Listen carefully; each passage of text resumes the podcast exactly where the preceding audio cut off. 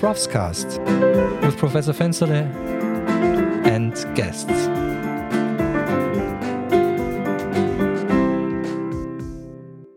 Yeah, welcome to the Profscast. My name is Joe Fensterle. I'm professor of biotechnology, bioengineering at the Rhine-Waal University in Kleve. And my guest today is Karsten Fischer. Karsten, a warm welcome to the Profscast. Thank you very much, Joe. Yeah, nice to have you here. And uh, sorry for last time. We already tried it once and I completely failed. I messed up the sound. Now things hopefully go better. Karsten, to describe you shortly, I would say uh, the scientist who was lost to business. Do you agree? yeah, Yes. Yes. so you're still a scientist, or you're now completely in business, or what? How would you describe yourself?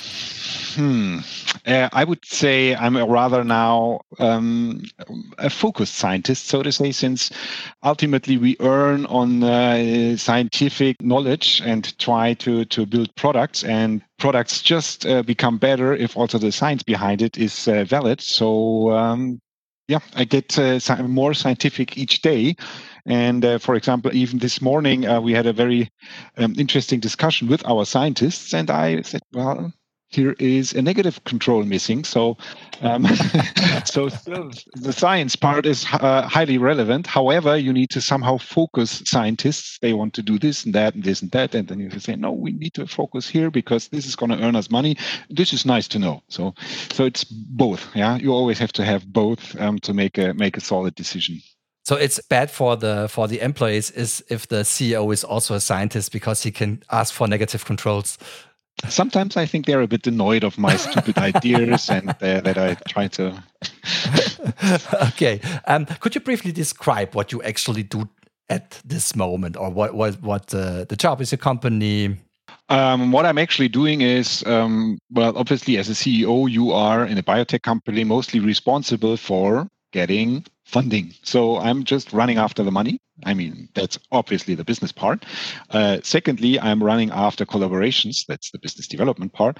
But again, of course, uh, as said, uh, the fu- uh, the fundament is uh, derived by scientific advancements, and so with regard to strategy and operations, I still have to know what uh, the company does. I mean, we're a small company. We are now 11 FTEs in total, and that means myself and 10 scientists. So I have a hard standing as well. I, you can you can imagine, but um, so I need to to somehow um, funnel and concentrate these efforts um, into into the right direction and this right direction obviously hope gives us some um, yeah interesting results with regard to the products we are developing. And these are these results are then taken to make some marketing towards uh, investors as well as pharma companies. Uh, before we forget it so what is your company actually um, my company, that's Memo Therapeutics. Um, we have a very nice um, antibody discovery engine. Um, and I mean, everybody knows antibodies. Um, but the thing is, to produce antibodies is not as trivial as we thought. There are huge difference, differences in quality. And if you use hybridoma technology, you see 0.1% of the repertoire that a patient can generate against a pathogen or an epitope or whatever. Um, and using our technology, we can see at roughly 80% um, of the repertoire. And this is, as you can see, roughly 100 times more than normal technologies. And therefore, we find better antibodies. We find very rare antibodies. And uh, these show a much better capabilities in terms of uh, yeah potential therapeutic effect. Why should you look for antibodies?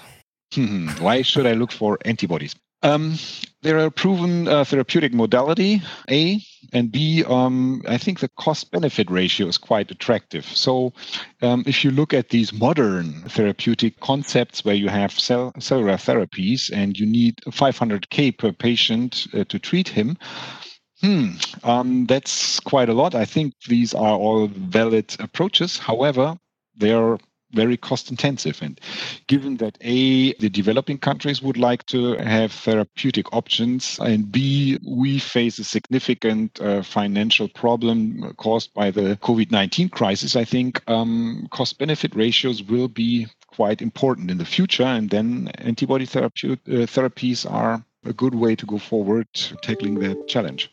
Okay, maybe we go back a bit and uh, talk about your scientific career first. So, what, what was your scientific career?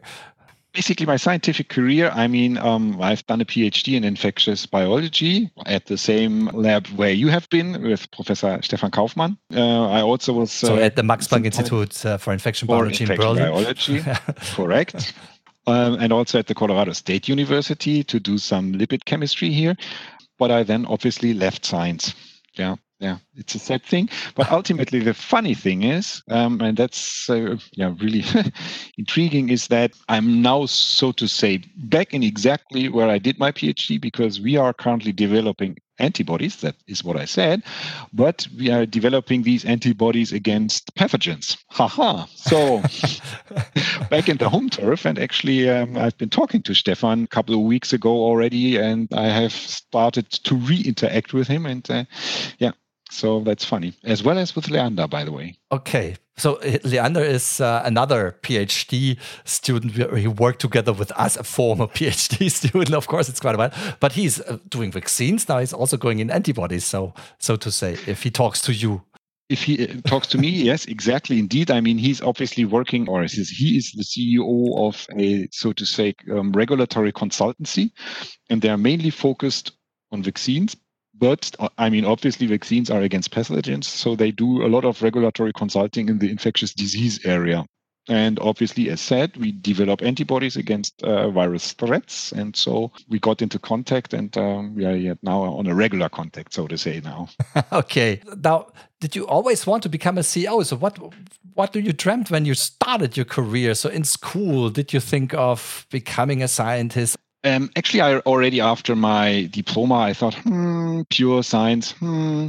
And then I was sitting in Marienfelde, which was a BSL 3 lab, with my PhD supervisor. He was, I think, 40 something um, at that point in time. And we were basically starting at 8 in the morning until 8 in the evening and just killing mice all day. And I think, Joe, you know what I'm talking about. And I thought, hmm. And he was like 12 years older than myself and said, this is maybe not a career I'm trying to proceed. So uh, at that point in time, it was clear that I'd do something different um, rather than uh, following uh, just pure scientific career path. And uh, that's also why I did some economic studies while my PhD. So I always was, or I prepared myself for leaving that sector, so to say okay, maybe to hinder that all of my students now uh, run out of science, you can also do it differently because I was together with Leander always in this Marienfelde, or often together with him. And after also 10 hours of BSL 3 experiments in the animal facility, we went to a bar in Marienfelde having one beer and this then made us friends again with science. I think this is the important thing that should, you should have tried that.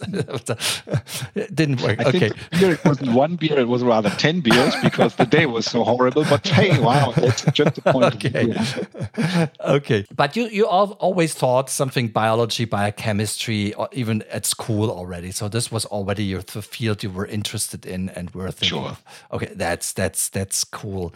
Now, how do you then go into business administration so uh, or in, in this direction. So in in the study courses and so on especially as university you will hardly hear anything about business administration. So how do you get there?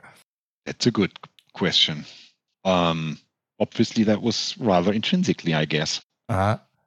and maybe yeah or too much focused on financial parameters maybe i don't know okay Good question and, and never thought about it but actually i was already uh, while i was doing my diploma i was already uh, convinced that i sooner or later will go into business but where does that come from that's rather hmm, a non-scientific question, I would say. Yeah. and and how do you get then the training for the things you need in business administration?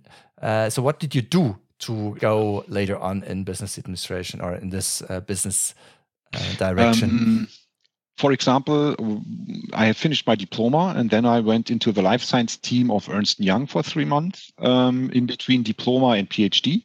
So mm-hmm. there I got already in contact uh, with venture capital, the concept, and with biotech area. And then um, I started doing a bachelor in economics at the Fernern University in Hagen. And obviously then i had so to say uh, two parts and then i um, have been looking onto different opportunities after my phd and obviously i had the chance to stay in science but i was also talking to pharma companies where there were classical let's say pharma jobs after the phd but i also went to some venture capitalists and including deutsche venture capital affiliate of deutsche bank um, who were looking at for an analyst at that time and then i applied there and um, got the got the job. Mm-hmm. mm-hmm basically that was decisive for the for the next moves. Okay, an analyst. What what what is an analyst doing? Actually, that was quite an interesting time because as an analyst, you have, so to say, I, I would say now, looking after uh, a decade of uh, yeah working together with venture capitalists, being a venture capitalist, is really an interesting job since um, you are the one getting all the business plans uh, and you have to somehow sort them and rate them whether they are um, eligible or not. And I think there you get in contact with a lot of concepts on the one hand, and um, on the other hand, you also have to learn a lot about patents, about business plans, about or business concepts, about development, um, and all things that you haven't heard before when you have been uh, happily studying biochemistry, chemistry, or biology. And, and you see the, the, the, complete picture. So you see a lot of different business plans from different companies or, that's or correct. ideas. So that's exactly. that's quite cool. Did you stay then at Deutsche Bank or what was your what were your next steps? Actually, um, the thing is, um, the managing director of that venture capital fund, obviously, we had a partner at Deutsche Bank, and they somehow um, got in trouble. That's why Deutsche Bank didn't like venture capital any longer, and that's why I soon realized that uh, this fund is not going to survive. And then I started to reach out and uh, see what could be my next career steps. And at that point in time, that was quite interesting because I, that was really a lame time. I've been applying to pharma companies really, and I think I have had a quite good CV. So it uh, wasn't the CV, I would say. And the pharma companies were really reluctant to hire someone. So I got just offers from all the consultancy companies, uh, Boston Consulting, McKinsey, and so on. So I went to McKinsey then ultimately. Yeah. So, so you became a Mackie for how many years you stayed there?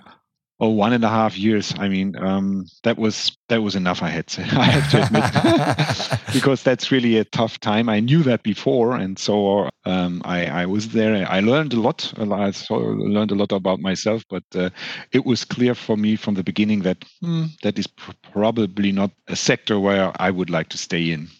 Okay, because it's really really tough to be there and then directly CEO or other things in oh. between? Oh no, no, no, no. that would be boring. Actually, yeah. I mean, um, after that time, yeah, it's always a question of opportunities, but I've been doing a lot of um, sales and marketing programs with pharma companies during my tenure at McKinsey, and that's why I directly applied again to back to Berlin uh, to Sanofi, where I was then responsible for sales force and marketing excellence. So that mm-hmm. was uh, basically uh, just what I learned at McKinsey. I saw that uh, job offer at Sanofi and thought, mm, let's go back to Berlin and that job offer fits quite well to my experience here. And uh, that's why I then went to Sanofi, where I was responsible for Salesforce and marketing excellence. That was again a huge change because McKinsey is really, um, let's say, goal oriented, really energetic, um, really success oriented. Sanofi was a bit of a different story, yeah. okay. but then finally you ended up being your own CEO. No, no, no, no. no. Ah, still not. You you need to learn a lot before you then uh, can fulfill that position, or you need to be lucky, whatever. Yeah. No, mm, then I went to because that was mainly project management and yeah you've seen it and you have to cope with all that uh, salesforce guys and that is mm, yeah you need to see that but that's yeah uh, bit boring, I have to admit. Um, so I went back to, into the more finance-driven industry. I, um, I went to West LB, which was at that time very yeah active. Uh, bank in the life science sector, especially in the biotech area. And uh, so I was first responsible for the strategic analysis there. I mean, a bank uh, has products. These products are capital markets, so at the stock exchange there are other biotech companies and they buy products then you have m&a so people ask you ah i would like to buy a company active in abc or a company asks you i would like to sell the company. So and third obviously credit. And um, given that the WestLB was very active in the life science sector, they had strategic uh, the, the, strategic analysis to deliver um, sector know-how into that these products, and that's what I was doing, uh, and especially uh, successful in the equity capital market area, where we've done a lot of uh, capital transactions with biotech companies that are not existent any longer in Germany. so like Wilex, like Agennix. Um, we did the best we could, and that was quite successful. However, um, WestLB did one strategic uh, mistake. Um, it started a fight with the European Union and that was obviously not a good idea. So, and as most of you might know or heard, WestLB has lost that fight, and um, it was, I think, the only bank that really was winded down completely, entirely. There's nothing left um, during the last financial crisis.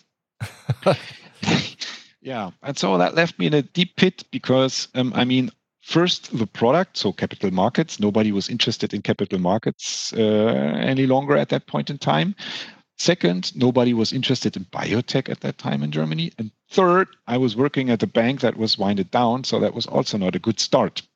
However, I then went back into uh, venture capital, and I was with uh, Biomed Partners, a Swiss fund managing 350 million roughly, and I was there uh, then as an uh, investment manager and partner, uh, where I was, I think, five or six years, something like that. And during that time, I learned uh, I was having a coffee with one of the uh, board members of Memo Therapeutics, and I said, "Oh well, I mean, venture capital is investing all the time is one thing, but being really in a driver's seat would be also something I would be interested." And he said, "Oh well, we are looking for a CEO," and then I became me CEO of Memo Therapeutics. So it was it took a while I I, th- I, think it's it's good to tell these ups and downs because today, and of course, everybody thinks well, biotech is up because we have now a biotech company having developed the corona vaccine. But a couple of years ago, the situation, especially in Germany, looked really different in this case. That yeah. is correct. Yes. Yeah. Now, Memo Therapeutics. So you already mentioned these antibodies. So our the students are becoming scientists. So could you, in more detail, maybe elaborate on the on the technology behind what makes your technology so special? What is the special thing about this technology in this case? It is, on the one hand, rather simple. So you have a patient who has had some kind of disease. He has gotten influenza for example or any other disease that you can say and this patient obviously generates antibodies against let's say influenza for example. Then you can take the blood of that patient and obviously the b cells producing that antibody are in the blood of that patient. And what people then do is take the b cells and stimulate the b cells hybridize them and do whatever processes they are um, yeah, after. Thing is, these B cells are very susceptible. So the typical fate of a B cell out, outside of the human body is to die. And that leads to typically more than 99% of your B cells dying. And um, our scientific founder, Christoph Esslinger, has had that problem when he was developing an antibody against Alzheimer's. He's seen a lot of B cells being specific for beta amyloid, but he was only able to retrieve one single clone and that was aducanumab. And aducanumab is now in phase three with Biogen Idec. So, but it was just he was just able to retrieve one single clone with a antibody specific for beta amyloid. And then he developed a technology, and what he or, and what we are now doing differently is that the first, very first step we take the B cells and kill them, but on a single cell level in the presence of little beads that extract the information um, for the B cell receptor, so the antibody. So yeah, I could show you a video, which would be quite nice. Then you would understand. But let's go that route now. It's very simple. So it, we have a device um, where we have uh, water in oil emulsion, and there we have little droplets. So what we do is the live B cell is combined with these RNA capturing beads together in a little droplet. Mm-hmm. And then the B cell is lysed, and directly the information for the B cell receptor is on that is on the bead then we do amplify the information and then we do a transfection onto immortal HEK cells. And then we have the entire repertoire in these immortal HEK cells. So basically, what we do as a first step, we make a copy of each B cell. Mm-hmm irrespective of the function or irrespective of anything. The first thing is we just take the entire book and make a copy of the entire book, and then we look for the information that we would like to have out of the book. Everybody else is takes the book and is looking, oh, where's the information that I'm looking for? And while they are looking for it, the book burns down. We just make a copy first and then look for the information. Okay, so this is kind of a digital droplet PCR where you start at, at the first steps where you start with the complete B, B cell inside instead of the just the DNA. In other words, it's not it's yeah. not digital. No, um, it has nothing to do with the digital droplet PCR, you also use this uh, these uh, single droplets in uh, uh, in, yes. in, a suspension, and you have then one piece of DNA in each, and you do the dilution. But it's DNA, and it's not, of course, a B cell in your case. No, it's a no, complete no. B cell. Yeah. So this is no, no, no, no. Okay. We put basically the information for the cognate receptor onto yeah. these uh, onto the beads, and then we actually have don't have to do the uh, the amplification in yeah. droplets. We yeah. do that in just an Eppendorf tube, but at sometimes we do a ligation. Then again in droplets with a single bead in the droplet, and then uh, yeah, well, it's okay. To explain what we do, we do a one-to-one copy of each B cell in a HEK cell, yeah. but uh, the actual process is, uh, I think, ten or twelve steps. Um, so it's a bit more cumbersome, and that yeah, gives us clear. also uh, that gives us also a uh, so to say some trade secrets because it's not really easy to copy that process, and that's why everybody else has just below. So our closest competitor is GigaGen with three percent repertoire coverage, and as said, we have eighty percent. So Okay, so this means as you omit this uh, cloning step and where you clone the DB cells and the fusion step, that you have access to more, as you said, 80% instead of losing most of them and just have exactly. a couple of them. Okay. Exactly. Mm-hmm. And then you might think, well, is that really relevant? And uh, we've now shown it twice. We have shown it against the BK virus, that is important in kidney transplantation. And there we have an antibody that is 100 times better than an antibody that has generated using uh, at Novartis. And they have used Vir technology, and Vir is uh, using technology from Humabs because they have bought Humabs, and Humabs um, has been founded by Antonio Lanzavecchia. You might know that. Ah, name. okay, yeah. I so almost are, started a PhD thesis with him, but then I went to Stefan Kaufmann. yeah. okay. See, um, so we are hundred times better than um, than that, and uh, I think that's quite a good proof of proof for the technology. And Vir, for example, has a market cap of four billion. So we have a technology that is better than what Vir is capable of doing. And it, basically, we have been beating Vir already twice. So that's, I think, quite solid to say that our technology is better than what the technology that Vir uses. So, Karsten, of course, as soon as we stop here, I will go to my bank account, look how much I have, and invest in stock options of Memo Therapeutics. I think that's that's uh, that's that's clear. But usually, you also have to put such a little disclaimer before that. Okay. no, we are a private company. We are quite if I remember correctly, at at your time in Berlin, you worked with CD1 oh, um, yes, around CD1. Do you remember that? Was uh, what what's the cool thing about CD1? What is uh, what is this about? It was CD1D, and that was only expressed in in mice. And CD1 um, is one of the few molecules that fulfills the same function like an MHC, but MHC obviously present peptides, whereas uh, the CD1 family presents lipids. And I think I've seen now a company that uses uh, alpha galactosylceramide. That was one of the ma- major ligands that CD1 had. It was obviously synthetic or uh, present in the sponge, but not in the pathogen. So nobody knew why CD1 has been presenting that molecule, but that worked quite well and uh, had a dramatic, yeah, effect on the on the uh, uh, on the immune system. And I think that is now used for treating whatever i don't know. So also from that uh, some biotech companies emerge so whenever you do your research you uh, if you if you think hard you will find something that you can start a start a project make a company and um, maybe maybe get rich maybe. Maybe but we um, now now what could one could argue well i don't want to get rich. Uh, i want to bring this technology to all the people. I don't want to patent. I don't want to go into a company. Is that a good idea if you have an invention in biotechnology or let's say medical biotechnology not to patent and say i do the development just Well, as you, I mean, ultimately, if you find something that is of value to humankind, um, you will somehow be uh, financed by someone, um, and whether you patent it or not, uh, that depends on the, the, the person that finances you. If you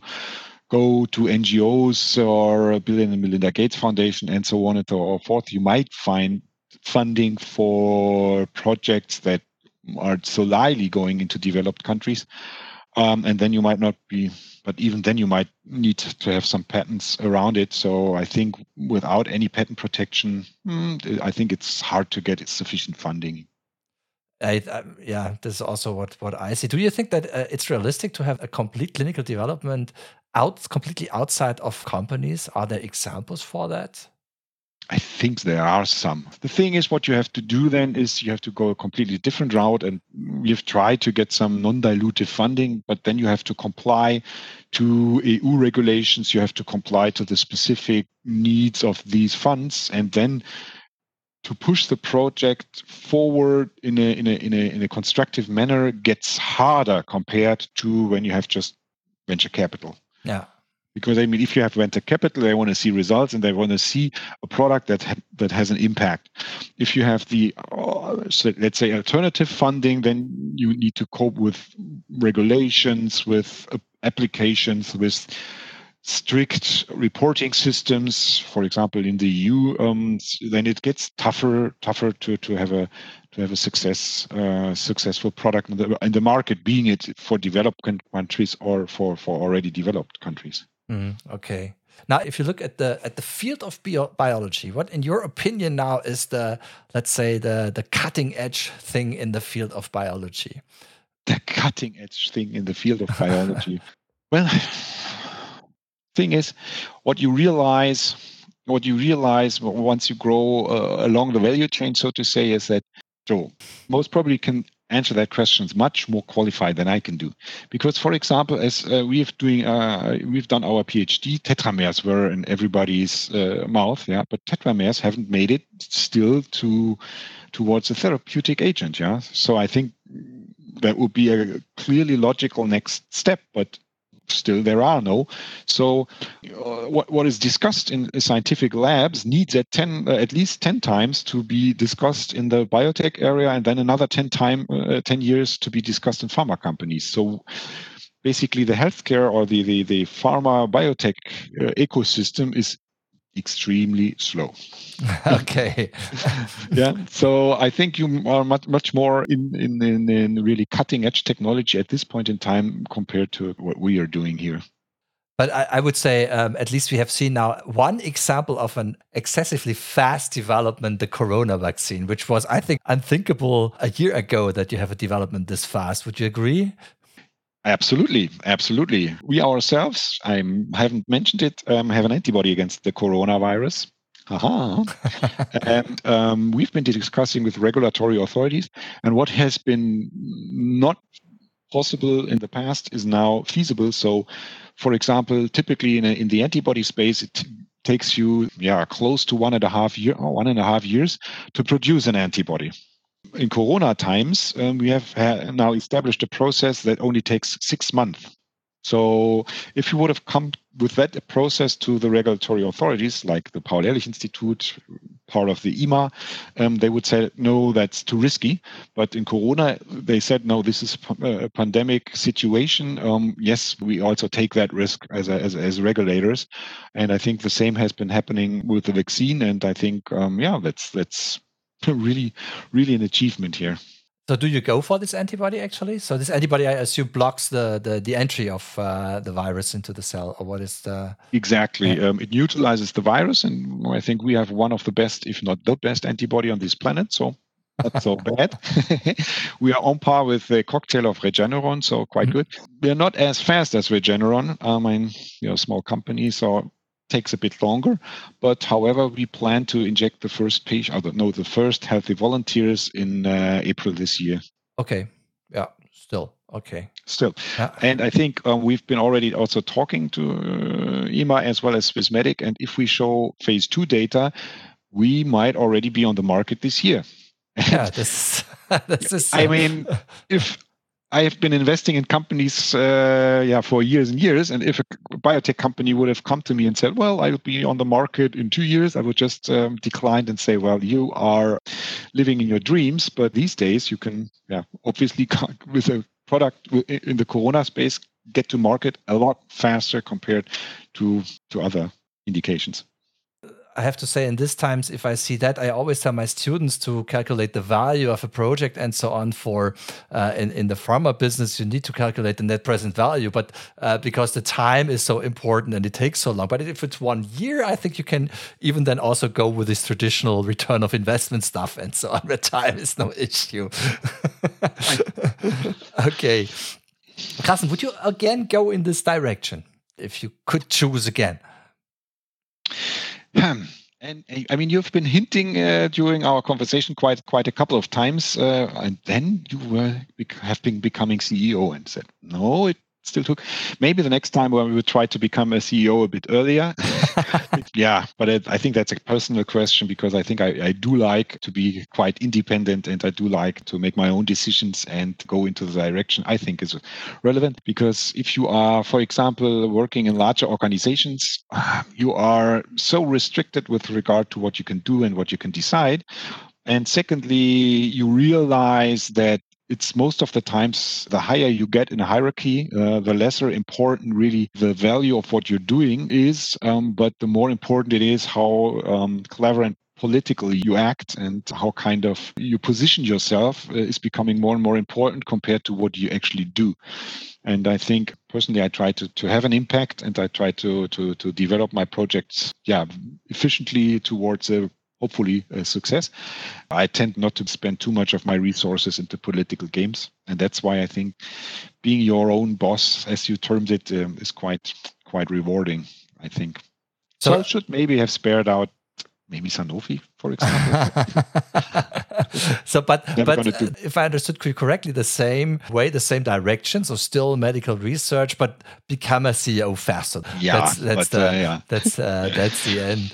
Okay, Karsten, everything on my list we have we have discussed. It was a real pleasure to talk to you, and um, I think uh, now for the students especially, they also see how a scientific career can turn into business, and that it's not evil to turn into business. And what what is it like to be in business, and what you actually have to do there in the biotech field?